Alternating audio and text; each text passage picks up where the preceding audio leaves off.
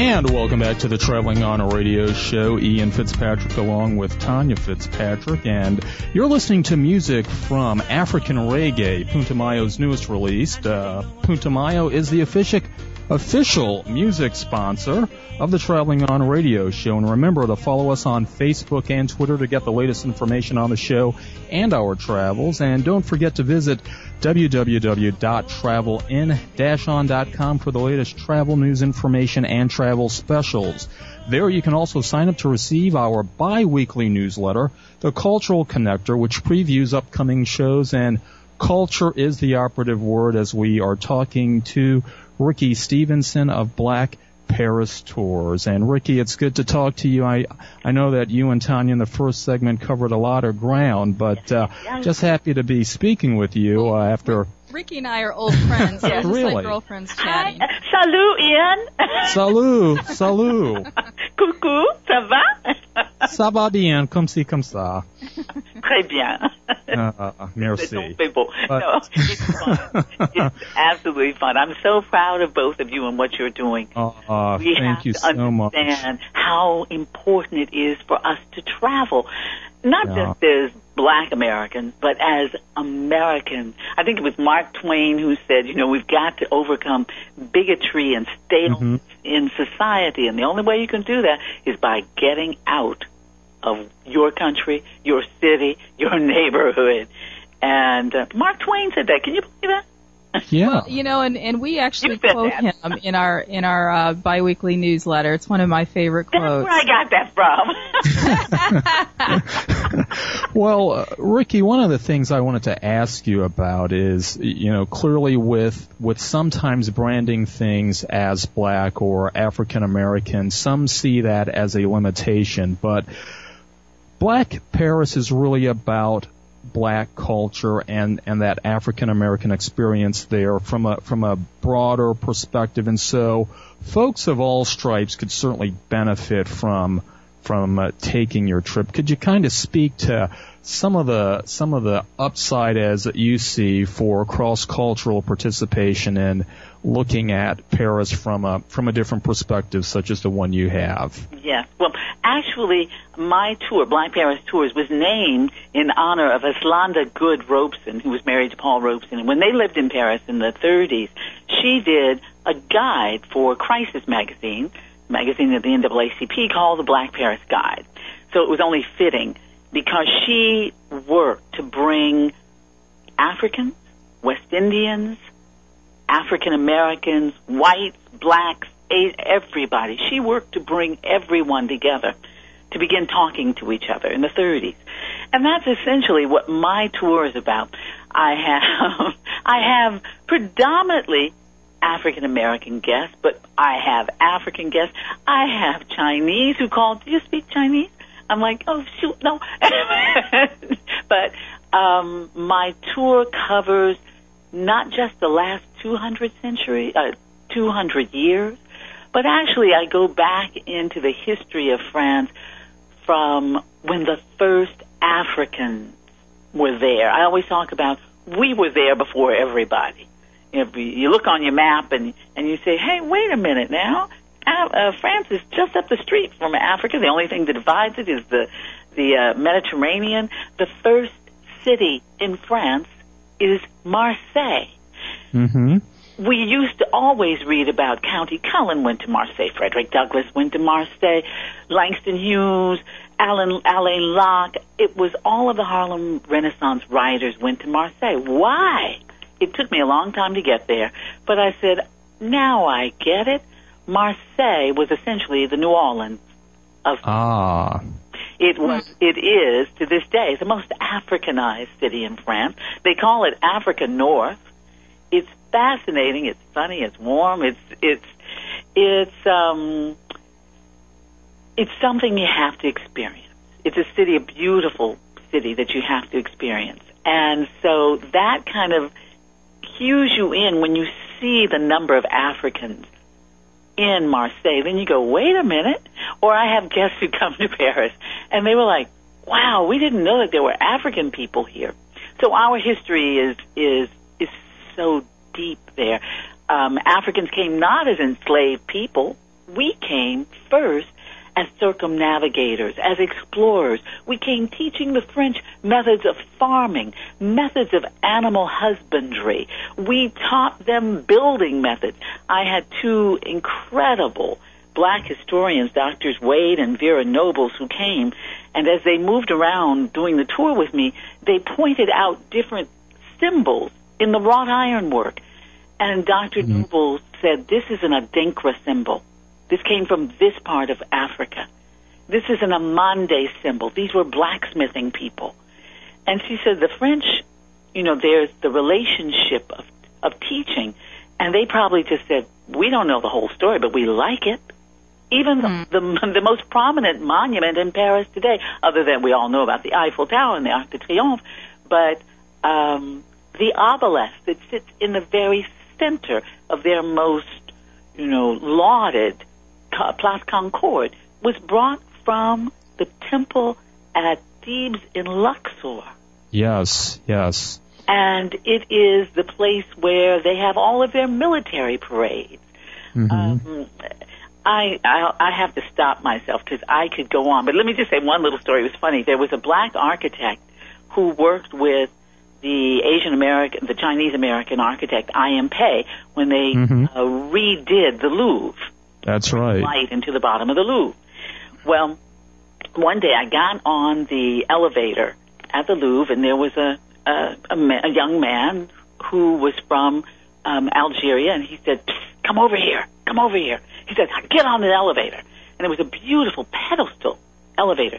He said, "Our cousin built this." I said, "Our cousin?" He says, "Yes, the black architect. His name was Harmon. Go look him up."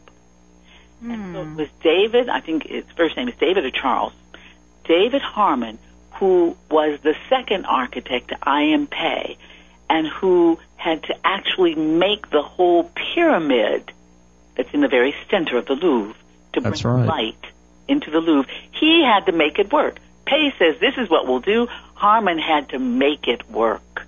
And he did. Mm-hmm. Now it's interesting that uh, that a museum like the Louvre has has that history that you touch on. I spent some time in Paris in the mid 90s when I was a graduate student at the University of Michigan and spent about two weeks there doing uh, some consulting work for a company that had sponsored us, and I was struck at the time by by what I perceive to be the the different strata that were so apparent in uh, Paris. And as I can recall spending time walking through the city and, and, and seeing uh, many Africans relegated to uh, working sanitation, it just made me wonder about the place of blacks overall in, in Paris and the hierarchy there. And I'm and I'm wondering how how things look from your perspective as an American. Are are we seeing blacks in, in a more significant role in, in, in French society in, in, general? Yes, and I have um, the election of President Obama has had a major impact, but in mm-hmm. 2000, President Jacques Chirac instituted what they call positive action. Mm-hmm. It was to bring Africans more into the fore. But wait, let me tell you what happened in 1998. It's like there were this was when they commemorated the 150th anniversary of the end of enslavement in in the French in the French colonies, and there were massive demonstrations, colloquiums. There were so many things going on, and people marching in the streets. We were told to bring chains and drag them in the streets, and people started saying, "We're tired of this. We're tired of this." But what has happened is that Africans have come from the continent and uh, fleeing um, life there, and kind of you know got comfortable and said, okay, well we're here now, but not making demands. Mm-hmm. Nothing happens, nothing changes until you begin making demands. And now there are organizations. There's a group that's very much like the NAACP called CRAN, C-R-A-N, and they are now saying we want this. There, um, in 2005, there were the um, we call them the uprising of young people saying we're sick of this and we're not going to take it anymore. But for mm-hmm. the most part, folks have been kind of like, oh hum, you know, and, well, and in a way angry uh, it's like a double-edged sword. They see African Americans and they're proud of us, and yet they're angry that we have moved forward. Mm. So now you feel more of a unification. It's like, oh, we're, before I'd see someone on the street and I speak to them and they might not speak. Now it's like, oh, bonjour, madame. and I speak, I train my child. You speak to their people who have jobs on our street. They, the same men, been cleaning the street all for Mm-hmm. years. I say, Mhm. speak to these brothers. And Absolutely. they can tell they tell me everything that's happening in my neighborhood. What to Mhm. look out for. I mean they are i consider them my protectors. And Mhm. so things are getting better. Let me give you another example. There's a young man who i came to work with me black paris tours. He was one of my tour leaders. Uh, serge nokwe born in benin raised and educated in france went to graduate school at xavier university a man firmly grounded in three cultures and came back to um, came back to France uh, as a result of Hurricane Katrina. Could not find the you know the job that was I felt was fitting for his education, and looked and looked and looked. Well, in January, just January of this year, after Obama is elected, Serge Nokwe was hired by the French Foreign Service, and he is now a diplomat in training um, first post to Brazil. And so as we talked about this, and I felt like my baby is leaving, you know, it's, it's, he's saying, Ricky, this could not have happened. And it's that we have to fight together. Absolutely. Now, Ricky, we we ha- we really didn't even touch on some of the the con- historical and contemporary figures who have made Paris their home, and we'll we'll have to save that for um, for another show. Um, but I, I wanted you to to just briefly share. You told me a story about uh, the relationship between Bessie Coleman, who's one of my heroes, Yes. and Josephine Baker. And I just wanted you to, to share a little bit of uh, of that story because those are uh, on your tour. You actually take people to some of the off the beaten path uh, places around uh, Paris, and I know Right. that uh, Bessie Coleman's uh, home there. Um, Well, or actually, just she didn't have. She uh, she came from Chicago in 1920, and she went up to a town in the kind of like up uh, in the north north of Paris, and that's where she learned to fly. And she was the first person in the United States to get her pilot's license. Mhm. Not the first woman, the first person. And this story is so long. I'm I'm going to try to hold myself back. Well, you you have 30 seconds, my dear. Oh, okay. Well, in any case, let me tell it quick. I take my guest to the place where Bessie Coleman had to go to pick up her pilot's license, uh, National Federation Aviation.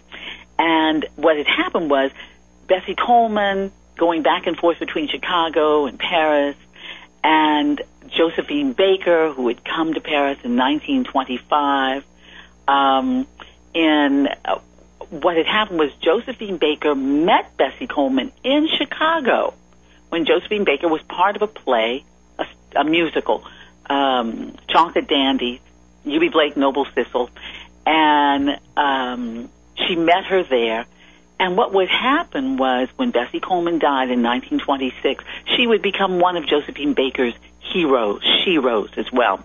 And so Josephine Baker in 1934 would be the first entertainer in Europe to get her pilot's license Ah. fly herself to her own concert dates. And then we all know that she became a spy for the French resistance during World War II. So she would use her her capability as a pilot to help win that war.